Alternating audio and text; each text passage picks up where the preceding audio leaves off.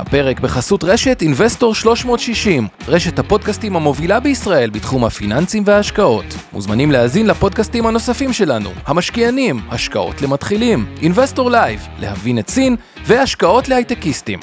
הופק ונערך על ידי שמע, פודקאסטים ויצירות סאונד.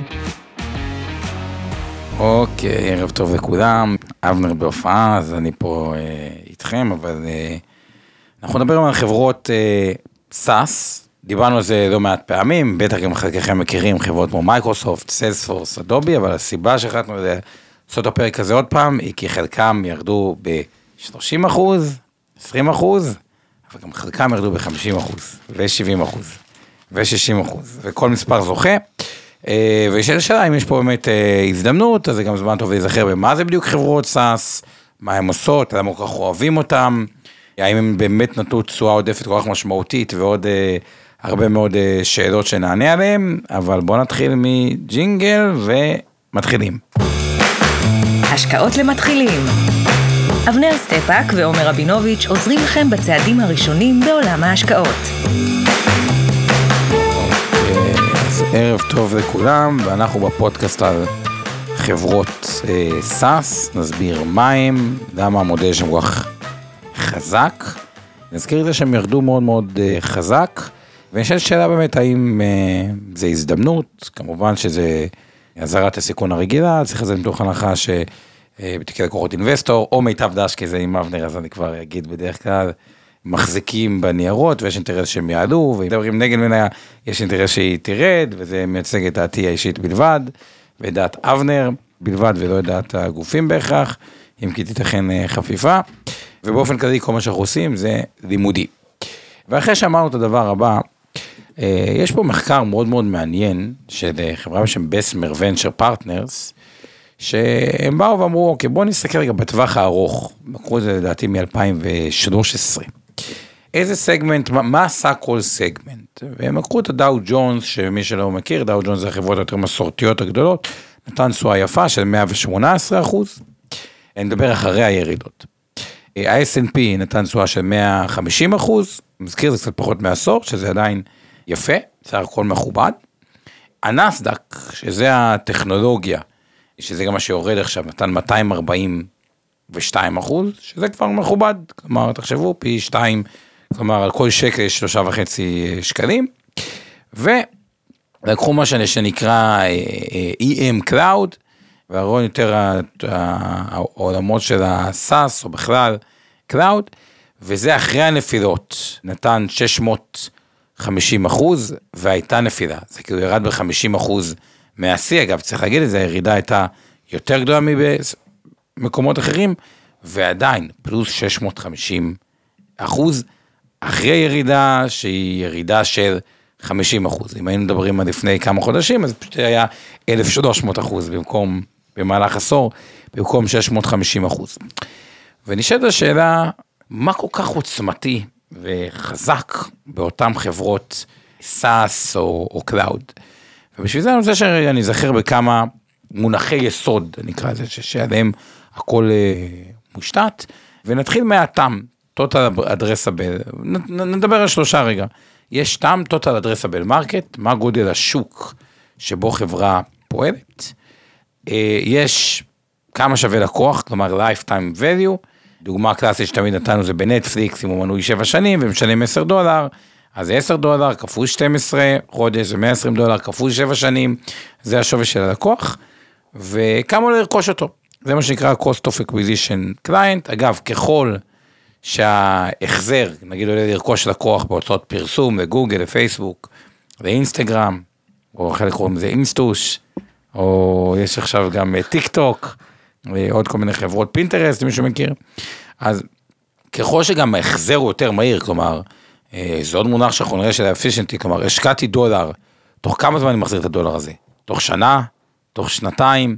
אה, כלומר, נשאלת השאלה, מה שווי הלקוח, אבל גם תוך כמה מהר אני מחזיר את זה, ככל שהנתונים יותר טובים, אז ככה החברה כאילו יותר טובה. עכשיו, למה המודל של הסאס אבל כל כך, אז זה ככה אה, מושגים שלמדנו, אבל למה זה כל כך חזק? אני רוצה להכניס לכם דרך סיפור שהוא יחסית פשוט, שאפשר אה, להבין אותו. וניקח את זה על ידי חברה כמו מייקרוסופט או Salesforce, תחשבו, בהתחלה מייקרוסופט התחילה כסוג של CRM, או למי שפשוט תוכנה לניהול לקוחות. ואיך מקימים כזו חברה? בואו נראה מה יש בעצם בכזו חברה. יש R&D, שבא לפתח את המוצר, research and development, מה שנקרא, שזה הוצאה להוציא את המוצר, בגלל זה גם בהתחלה הפסדית, כי תחשבו, מודל SaaS אתה מקבל כל חודש מנוי, אבל לייצר את המוצר עולה הרבה כסף בהתחלה. והרבה פעמים שואלים חברה הפסדית יכולה להיות שווה הרבה, כי אומרים כן נכון זה הפסדי, אבל ברגע שנגיע למסה קריטית של לקוחות, זה פתאום יהיה מאוד מאוד אה, רווחי. ויש sales team, יש צוות מכירות, שאמור למכור את אותו מוצר, חלק מהמכירות הן מאוד מסובכות, תחשבו, במקרה של מייקרוסופט או Salesforce אתה צריך למכור דוקוסיין או זום, כל כזו חברה, לא משנה, יש מה שנקרא מכירה נגיד ל- enterprise. enterprise זה תאגידים גדולים, תחשבו כמה זה מסובך, אותו תאגיד גדול, יש, קודם כל צריך לדעת מי האיש אחראי על הטכנולוגיות. והאיש של הטכנולוגיות צריך לפנות אליו. ואז הוא צריך לעשות סקר שוק, ולבדוק את כל האפשרויות. רגע, אם אני הולך על זום, או האם אני הולך על Teams של מייקרוסופט, או האם אני הולך על גוגל מיט, לצורך העניין. ואז שכנענו אותו נגיד ללכת על זום ועשינו את ה relationship והוא שואל אחרי זה את הבדיקת אוקיי, מה ה security של כל אחד ומי עם האבטחה הכי טובה והרשאות וכו' וכו' וכו' ונכנסנו כבר לתוך אותו ארגון זה לא משנה עכשיו אם זה נכנס לתוך פורד אה, או דומינוס או טבע או כל חברה או דיסני או כל חברה אחרת גדולה. עכשיו מתחיל להיות לנו ה-revenue stream. כלומר אותו אה, תזרים שוטף שאנחנו מתחילים לקבל כל חודש בחודשו, שבדרך כלל אחרי שעשו את כל התהליך הזה והחדירו טכנולוגיה, בטח טכנולוגיית ליבה, אם אתם שומעים בזום, נוטים לא להתנתק כל כך מהר מאותה טכנולוגיה. עכשיו, אם בעולם, רוב האנשים שצופים מן הסתם הם לאו דווקא בעלי עסקים, הם, אה, או חלקכם עובדים בעסק, או, או גם בעלי עסקים, אבל תחשבו על זה, אם הנטפליקס אתם לא נוטים להתנתק, שזה ברמת הלקוח בודד החלטה רק שלכם, גם להתנתק באותו עוד פרזיים באיזושהי תוכנה, זה פעולה שהיא לא כל כך פשוטה, כי צריך להחליף תוכנה, ואז צריך ללכת ל security. רגע, כשמחליפים, איזה הרשאות היו, האם היה שם data היסטורי חשוב, החלפנו איזושהי מערכת, רגע, מה נשמר עליה? האם יש שם data שאין לו גיבוי? האם מבחינת רגולציה אנחנו מחויבים לשמור את ה data הזה? האם מבחינת, בגלל זה יש כל מיני ארגונים, נגיד בבנקים, או תוכנות מלפני 30-40 שנה שמתחזקים אותם, כי הפחד מלאבד איזשהו נתון, או את ה database או משהו, הוא, הוא כל כך גדול, שמשאירים את זה גם אם כבר לא משתמשים בזה בשוטף. אז ההתנתקות היא גם לא כזו מהירה. אז בדרך כלל התזרים הזה אה, הוא יציב, ולפעמים גם אם פחות משתמשים בו, עדיין משאירים, או משאירים שתי מערכות אה, במקביל, את החדשה ואת הישנה. אבל במקביל יש מה שנקרא, חוץ מה-R&D, יש את הסיילסטים, את אותו צוות שעושה את המכירות. עכשיו בואו נראה לכזו חברה, איזה אפשרויות יש לה להתפתח בעצם ולצמוח. אז אפשרות אחת היא שה total addressable market, שהשוק שאליו היא פונה, הוא מאוד גדול, לדוגמה, מכרנו רק ל enterprise, ש enterprise זה חברות ענק, חברות גדולות, נגיד קחו דוגמה למערכת CRM, מערכת לניהול לקוחות, אפשר אולי גם לקרוא ל-SMBs, לקוחות יותר אה, קטנים, או מכרנו ל-20% מהלקוחות של ה-S&P, יש עוד 80% נוספים, כלומר, פשוט את אותו מוצר, למכור יותר. נטפליקס, זאת אומרת, את אותו מוצר, אני מוכרת יותר. זה כאילו, לא, לא, לא עשיתי, פשוט מרחיבה את המנויים, מי שמשתמש במערכת פעם החתים לקוח או חתם על ידי מערכת שנקראת דוקוסיין, את אותו מוצר, אני אמכור יותר, זאת אומרת CRM, אני אמכור יותר, זה פעם אחת. אבל פעם שנייה, אם היא או מפתחת מוצר חדש, כלומר היא אומרת, אה, פתאום תחשבו במקום נטפליקס שזה סטרימינג שהרבה מכירים, אומרת משחקים, מנוי חדש אגב, ידי חדש, משהו אחר. אז כל הלקוחות כבר שמה Salesforce אומרת, אני עכשיו מוכרת לכם אה, בנוסף, אה, גם הם קנו את Slack הישראלית, או עוד מערכת, או משהו שאתם יודעים לנצל את ה data יותר טוב, המלצות, כל דבר אחר. פתאום הם כבר לא צריכים לעבור את כל המדורי גיהנום, הם כבר בממשק עם אותו מנהל טכנולוגיות. עכשיו זה רק אומרים, תשמע, יש לי משהו חדש, זה מתאים עבורך, אתה רוצה אותו?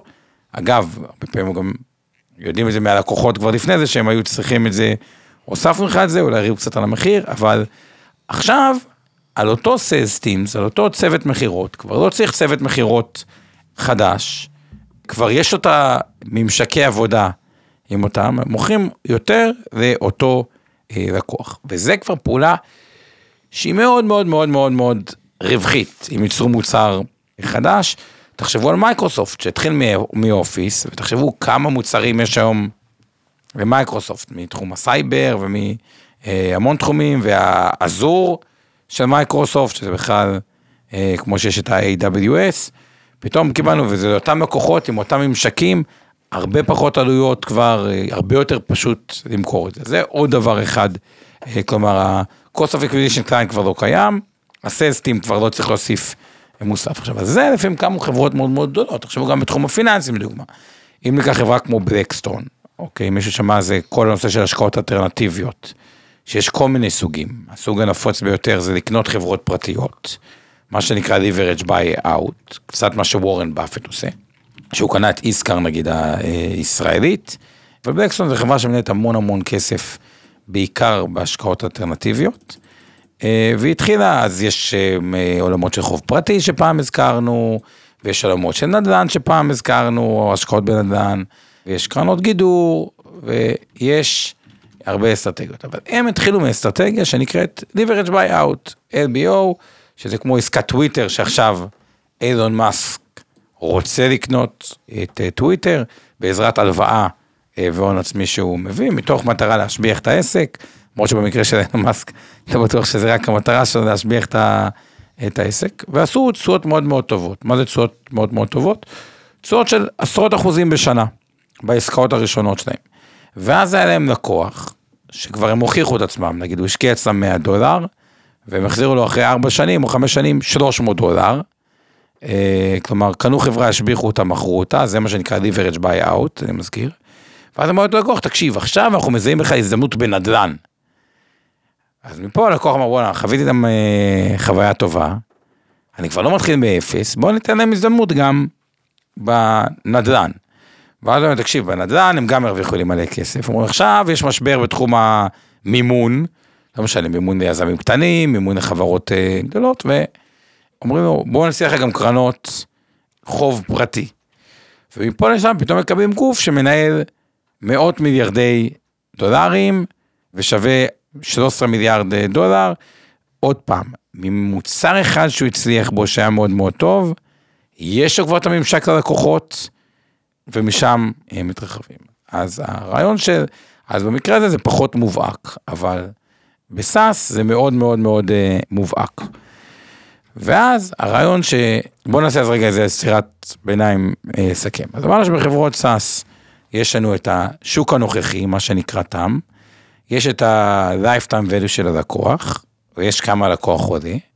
אמרנו שיש מספר דרכי התרחבות, או כשיש לנו, העלויות הגדולות שלנו זה R&D ו-Sales ויש לנו כמה אפשרויות להתרחב, אחת ברמת ה... להרחיב את הכוחות הקיימים, כלומר להוציא עוד על פרסום, שיווק, מכירות ולהגדיל את זה, ושתיים על ידי מוצרים נוספים, שחלק מהמוצרים הנוספים יכולים להיות מפותחים בתוך הבית, כלומר פתוח עצמי, וואלה, אני מזהה צורך בלקוח שמבקש ממני לעשות משהו וזה אולי מתאים מאוד לקוחות, או רעיון טוב שחשבנו עליו, וחלק יכול להיות רכישה של חברה אחרת, אבל פתאום כבר יש את כל הקשרים לחברות שיצרתי, אז הרבה יותר פשוט יהיה להחדיר את אותו אה, מוצר אה, לאותה אה, חברה. גם בריאיון נגיד עם תום שעשינו מוורביט, באו ואומרים אנחנו עושים תמלול בצורה מאוד מאוד טובה, אז אפשרות אחת להתרחב באותם ארגונים, אפשרות שנייה גם היא לקנות חברות ישנות שעשו את זה, שזה עוד דרך שלישית אפילו, לקנות חברות שעסקו בתמלול ובעצם יש כבר תיק לקוחות ועושים את זה גם בצורה יותר אה, יעילה. וזה למה המודל הזה כל כך כאילו אוהבים אותו, כי אחד יש יציבות, ומה שאנחנו רוצים בהשקעות זה משהו שהוא מכניס לנו תזרים יציב. ואז מה שקרה, בגלל שהמודל כל כך אהוב, בגלל כל מה שאמרתי לכם מקודם, שאחרי הירידות זה עשה 650, אבל תזכרו, אם אנחנו הולכים אחורה, שנה זה עשה 1,300 אחוז, אז החברות האלה, או השוק נורא אוהב משהו שמנצח, או נורא קל היה להסביר את זה, וקרנות שמתעסקות בחברות מהסוג הזה גייסו המון המון כסף, ואז קיבלנו מה שנקרא מולטיפל אקספנשן, התרחבות מכפילים. מה הכוונה? החברות האלה אמרו, תראו, בגלל שיש לנו זנב ארוך כל כך של רווחים עתידיים, קודם כל לא צריכים לתמחר אותנו במונחי מכפיל רווח, כי חלק מהחברות האלה בכלל מפסידות היום כסף.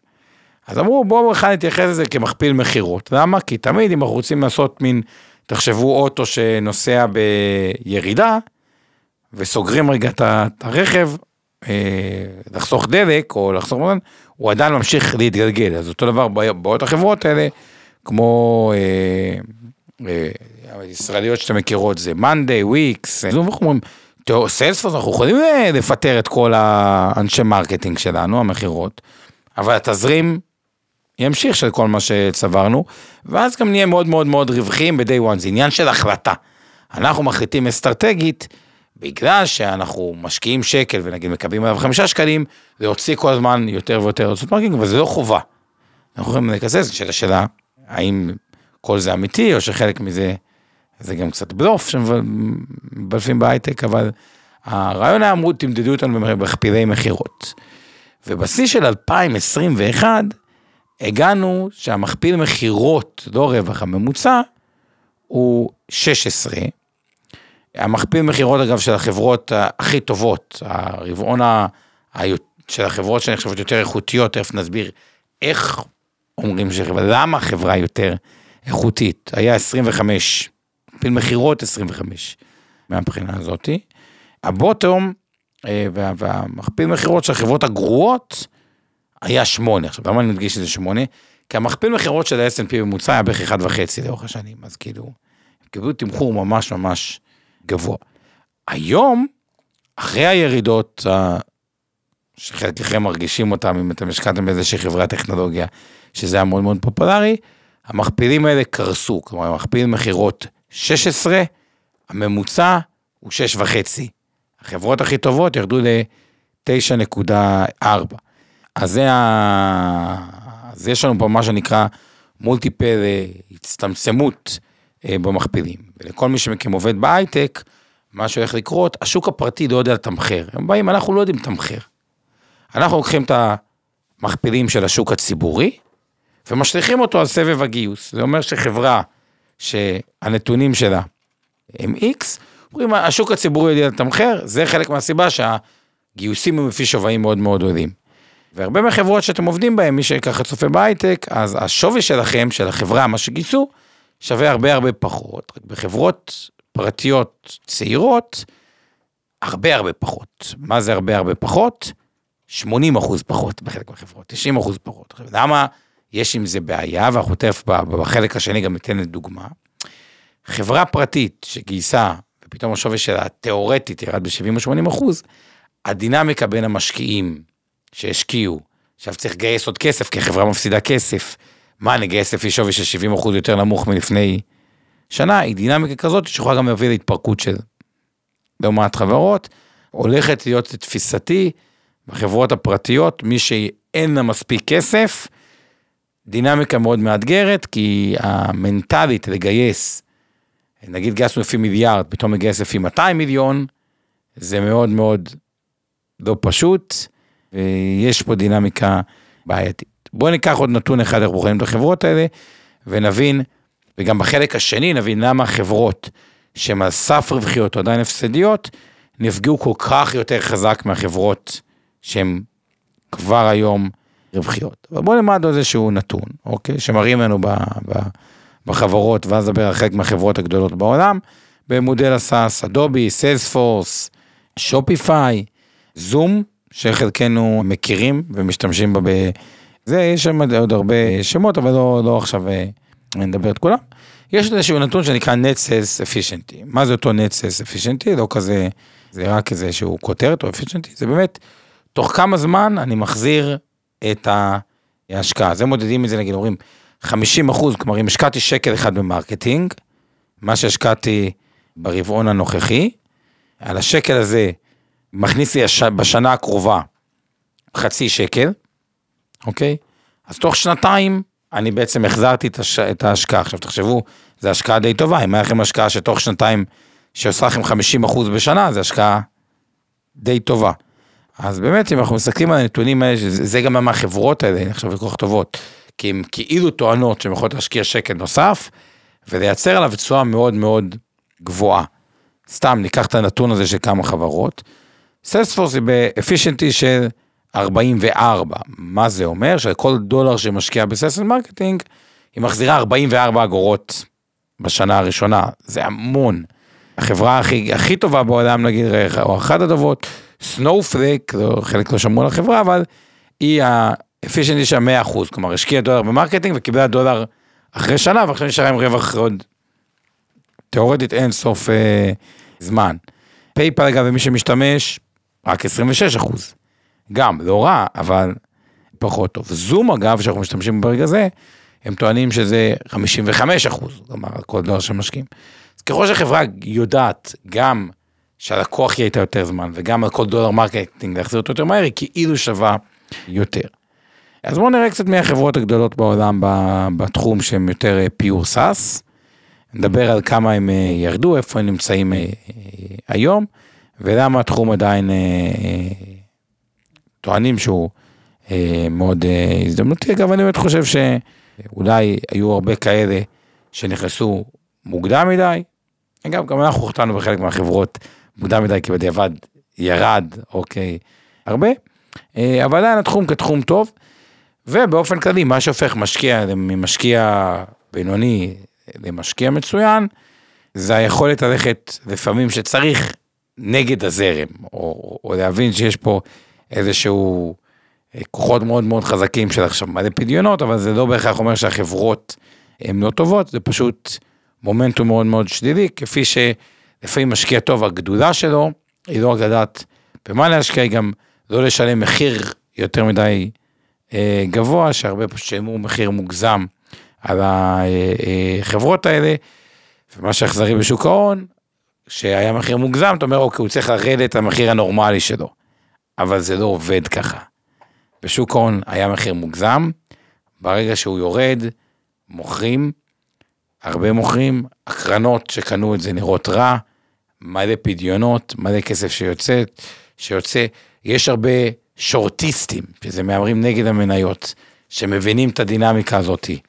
ומחמירים אותה כי מהמרים נגד החברות האלה, מה שעוד יותר יותר לחץ, ופדיונות, קיצר, ואז אנחנו מקבלים לפעמים overshooting הפוך.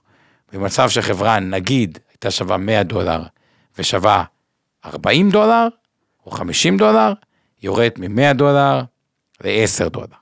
אז יכול להיות שבשנתיים הקרובות היא תעשה פלוס 400 אחוז.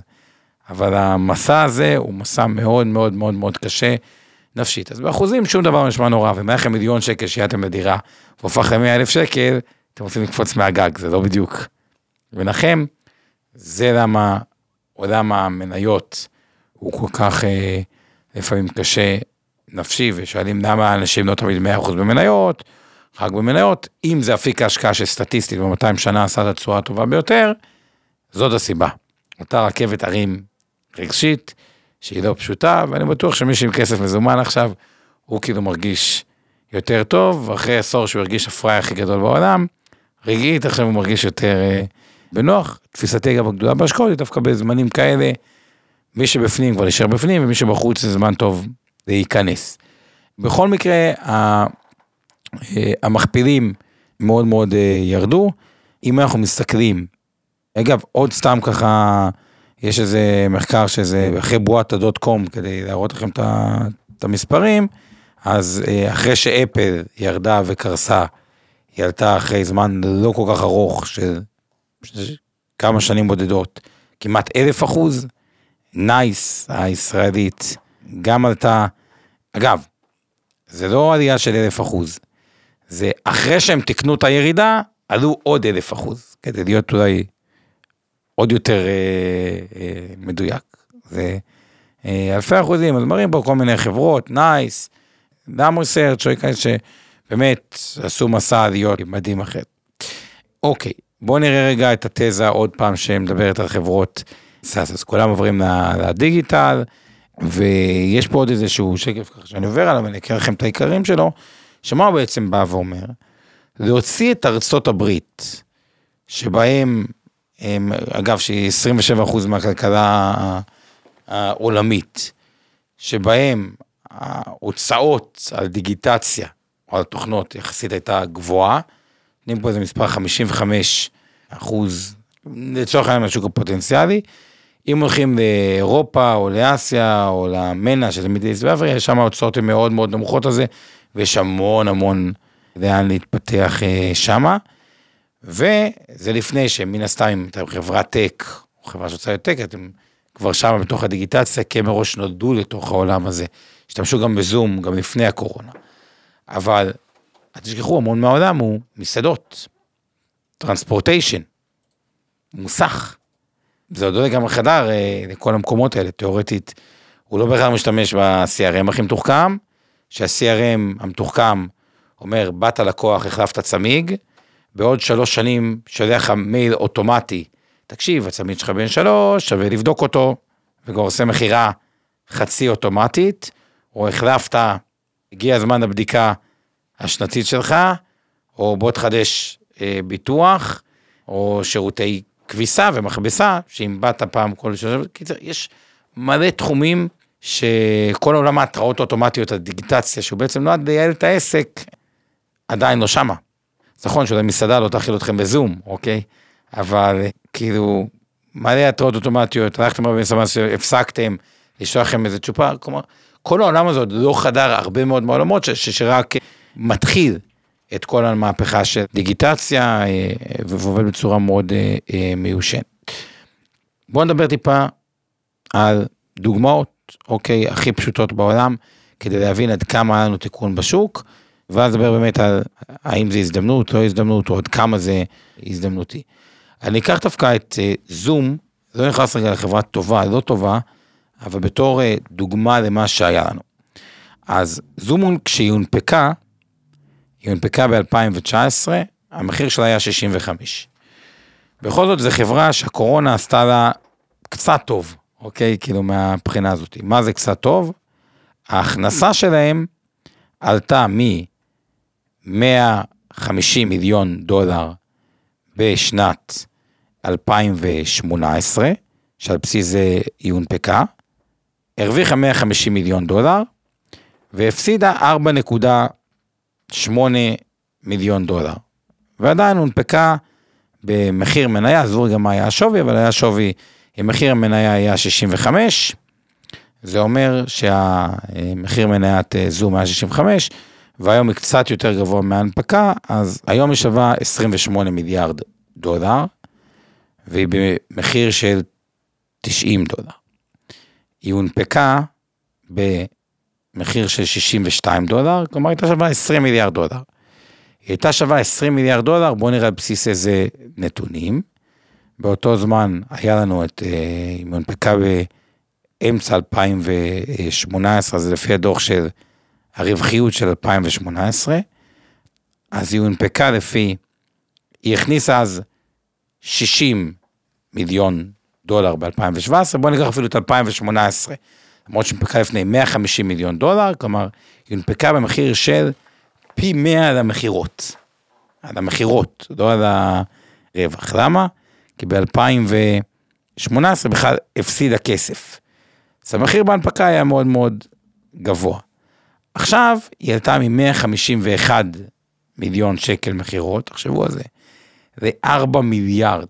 כלומר, היא צמחה במכירות בפי 20 ושש, כמעט 27.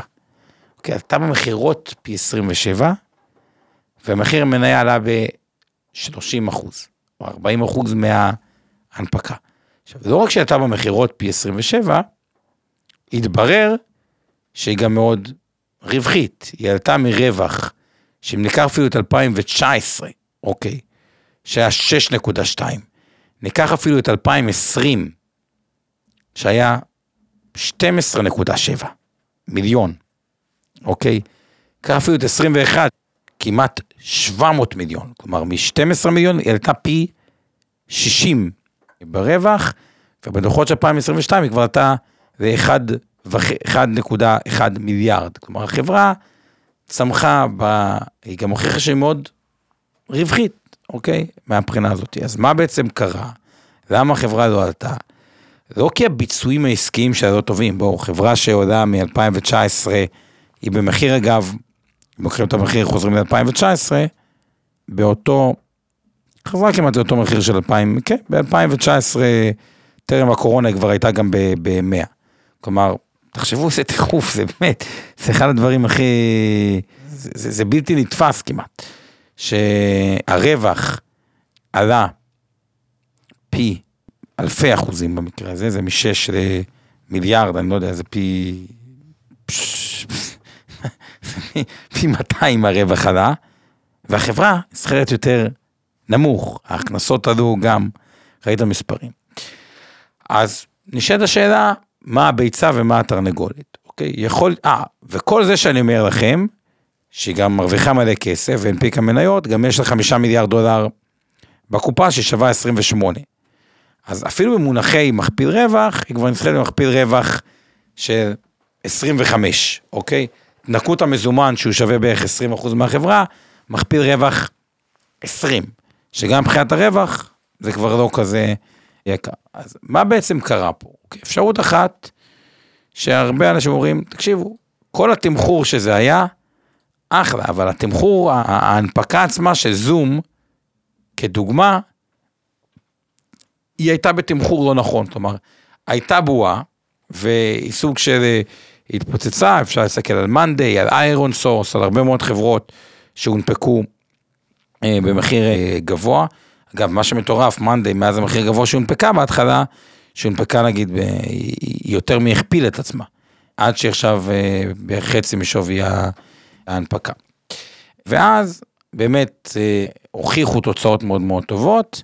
אבל השוק אמר, זה לא תוצאות מספיק טובות יחסית למה שאני חשבתי, או סתם שינה את אה, טעניו.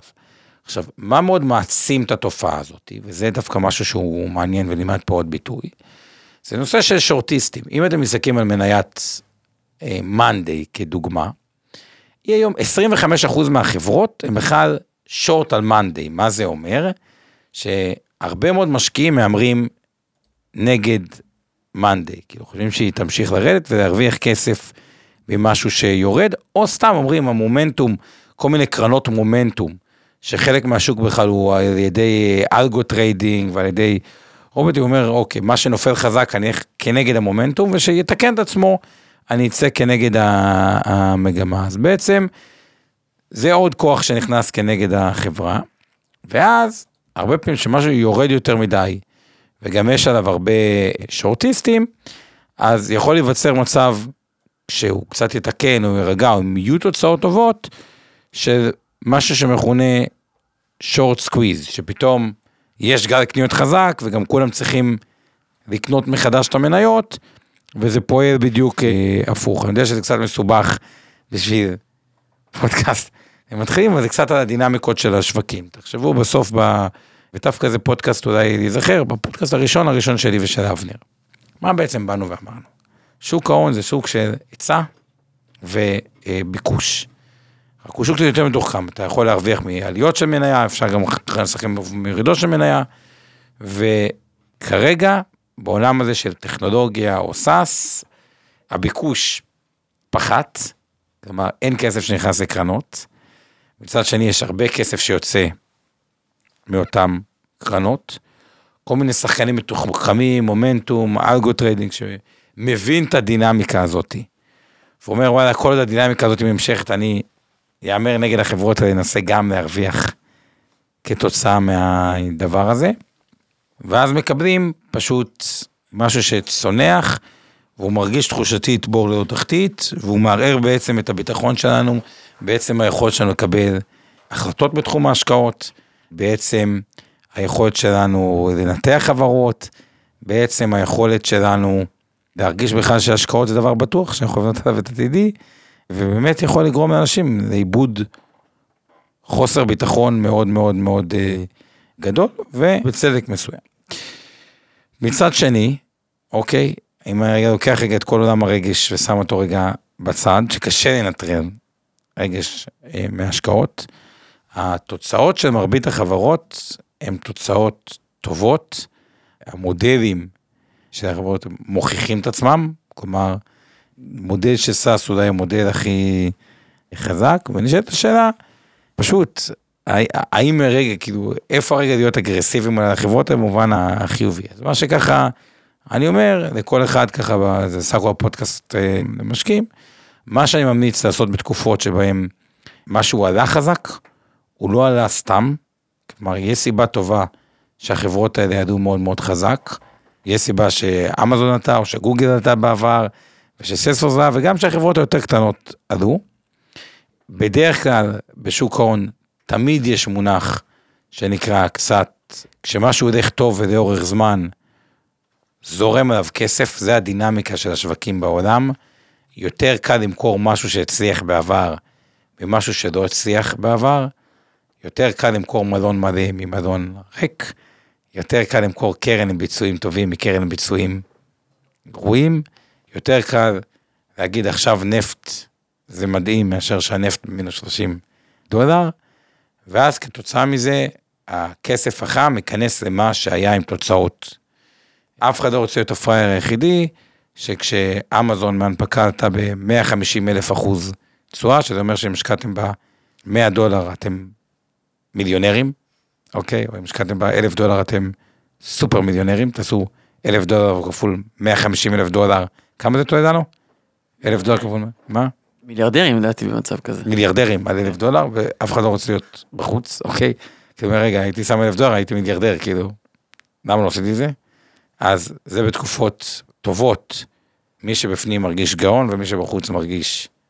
בתקופות לא טובות, הדינמיקה מתחלפת, והיא בדרך כלל תציף את ההזדמנויות ותייצר overshooting למטה, בתחום שהוא לא פופולרי, שכרגע הוא טכנולוגיה. אז מה שאני ממליץ בכאלה תקופות, לפני שמשקיעים או שמרגישים או בלי ביטחון ומשקיעים וישר יוצאים, להתחיל ללמוד, לקרוא קצת, לעשות גוגל, לשמוע איזה פודקאסטים על הנושא של חברות SaaS, איך מנתחים אותם, למה מנתחים אותם, אולי להתחיל יותר מהגדולות, יותר קל, סיילספורס, מייקרוסופט כדוגמה, וככה להחליט האם אתם באמת רוצים, דווקא גם עם משקיעים חדשים, או שאם אתם לא בתחום, אז מה שירד חזק, לפעמים יכול להביא נקודת כניסה מאוד אה, מעניינת. בואו תודה לנו טקסט הזמן לשאלות, ואז נחזור רגע לאיזה סיכום. אז... ריבית? ריבית. אז ריבית היא משפיעה עוד יותר על החברות שהן לא רווחיות.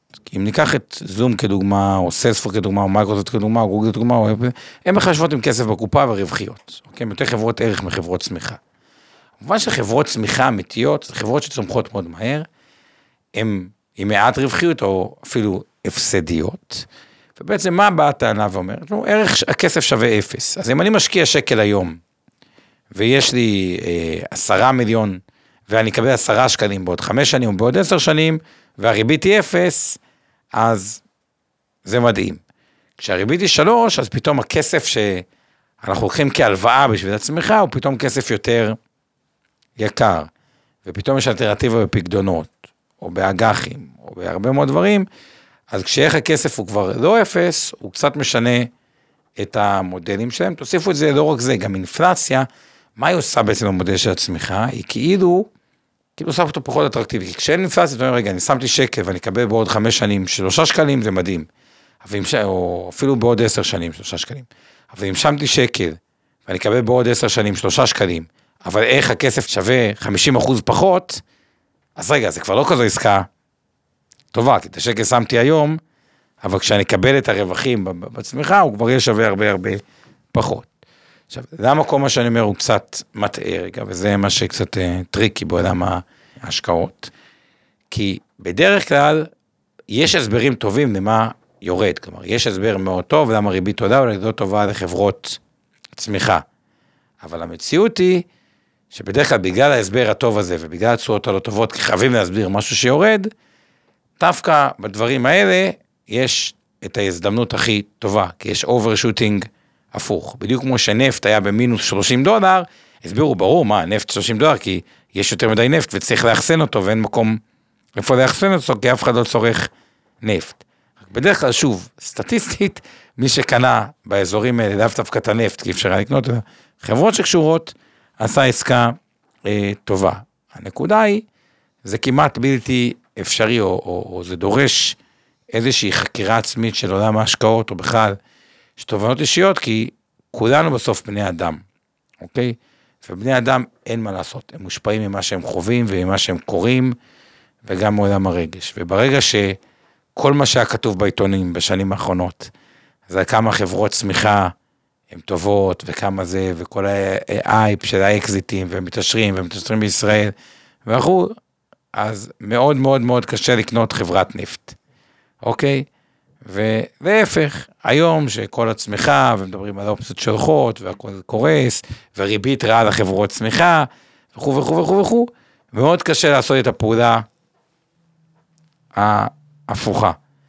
ועם הזמן צריך לפתח בהשקעות את המונח שנקרא contrarian, כלומר, לעבוד הופכי, ולסכם בזה שבאמת תשואת המשקיע היא הרבה הרבה הרבה יותר נמוכה מתשואת השוק. כי בדרך כלל הוא ייכנס שגבוה, ימכור שנמוך, ייכנס לטרנד החם, ימכור שנמוך, ובגלל זה המשקיעים, רובם לא חוו את אותה תשואה דו-ספרתית ממוצעת או חד-ספרתית גבוהה, יש ויכוח אם זה 10% לשנה או 9% לשנה, ששוק המניות ידע לתת, כי אם היו חווים את זה, רוב ההורים של רובנו, ושזה היו כנראה מאוד מאוד מאוד מאוד עשירים, כי הדבר הזה, 10% זה אורך זמן, הוא מייצר מפלצת של ריבית דריבית. אני מציע שנעצור ושתיתן לנו לקראת תשע, שאנחנו נעבור לשאלה מה עושים אחרי שמניה ירדה בלמעלה מ-70 אחוז, שתעשה לנו סדר בכל השעה האחרונה איזשהו סיכום, איך אנחנו בוחנים מניות סאס, ומבינים האם זו הזדמנות השקעה, או גם אחרי הירידות התמחור עדיין גבוה. יש שלוש הסתכלות על השאלה הזאת. אז קודם כל, להבין בזה שכנראה שסאס הוא אחד מהמודלים העסקיים הכי טובים בעולם. באמת, החלום של כל חברה, תחשבו לכם, מה כל כך כיף בדירה בתל אביב? למה אנשים מוכנים לשלם מכפיל רווח 50 על דירה בתל אביב? תחשבו על 2% תשואה, כלומר, קניתם דירה ב-5 מיליון, והתשואת שכירות שלכם היא נגיד 10,000 שקל לחודש, 12,000 שקל, חודש בשנה וטיפה תקלות, אז נגיד 100,000 שקל נטו, אז על 100,000 שקל שאתם מקבלים בשנה, אתם יכולים לשלם 5 מיליון שקל, שזה 2% תשואה. מה זה 2% תשואה? זה מכפיל רבע 50, למה? כי אומרים, אוקיי, אני כנראה משלם יקר, אבל לפחות היציבות הזאת, אגב, אתם מוכנים שגם מס רכישה גבוה והכול, היציבות שאני מקבל תזרים יציב, היא שווה לאנשים הרבה מאוד כסף. אז אומרים, זה כל כך טוב, אולי גם תהיה עליית אה, אה, ערך. אם אני רוצה לסכם את SaaS, מבין כל החברות, תחשבו, חברה פרויקטלית, אוקיי, בואינג, בונה מטוס, לא, תלויה בהזמנות. אלביט, חברה מעולה, אבל תלויה בהזמנות נשק, כלומר, כל דבר הוא פרויקטלי, שפיר הנדסה, תחשבו שבונים כבישים. אחלה, מדהים, עושה מלא כסף, אבל היא פרויקטלית. SaaS, תיקחו את חילן, מערכת שכר כדוגמה, היא לא פרויקטלית. להחליף את חילן היום, כדוגמה, ושוב, תשומת לב שמחזיקים אותה, אינבסטור, מיטב, את הדברים, לא משנה, כל חברה. שאומרים את זה, להחליף מערכת לניהול שכר, לא קל, אוקיי?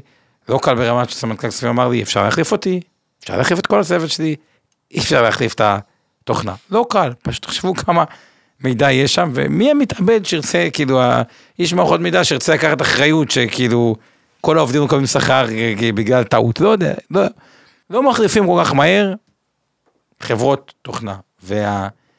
והיציבות הזאת היא שווה כסף. הסכימו לשלם עליה, כמו שהסכימו לשלם על תל אביב מכפיל 50, או יותר מזה, כי גם זה צומח לא בקצב של 5% בשנה או 3% בשנה כמו נדל"ן, אלא חלק מהחברות האלה צמחו ב-40%, 50% בשנה, או סקוויר ב-65% בשנה, מי שהזכיר אותה. ועכשיו תגידו, רגע, אנחנו בתל אביב כבר לא מוכנים להסתפק ב-2%, רוצים 4%, אז מה קורה למחירי הנדל"ן בתל אביב? יורדים מ-5 מיליון ל-2.5 מיליון.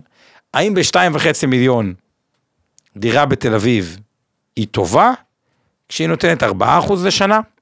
כנראה שלא לרוב המשקיעים, למה?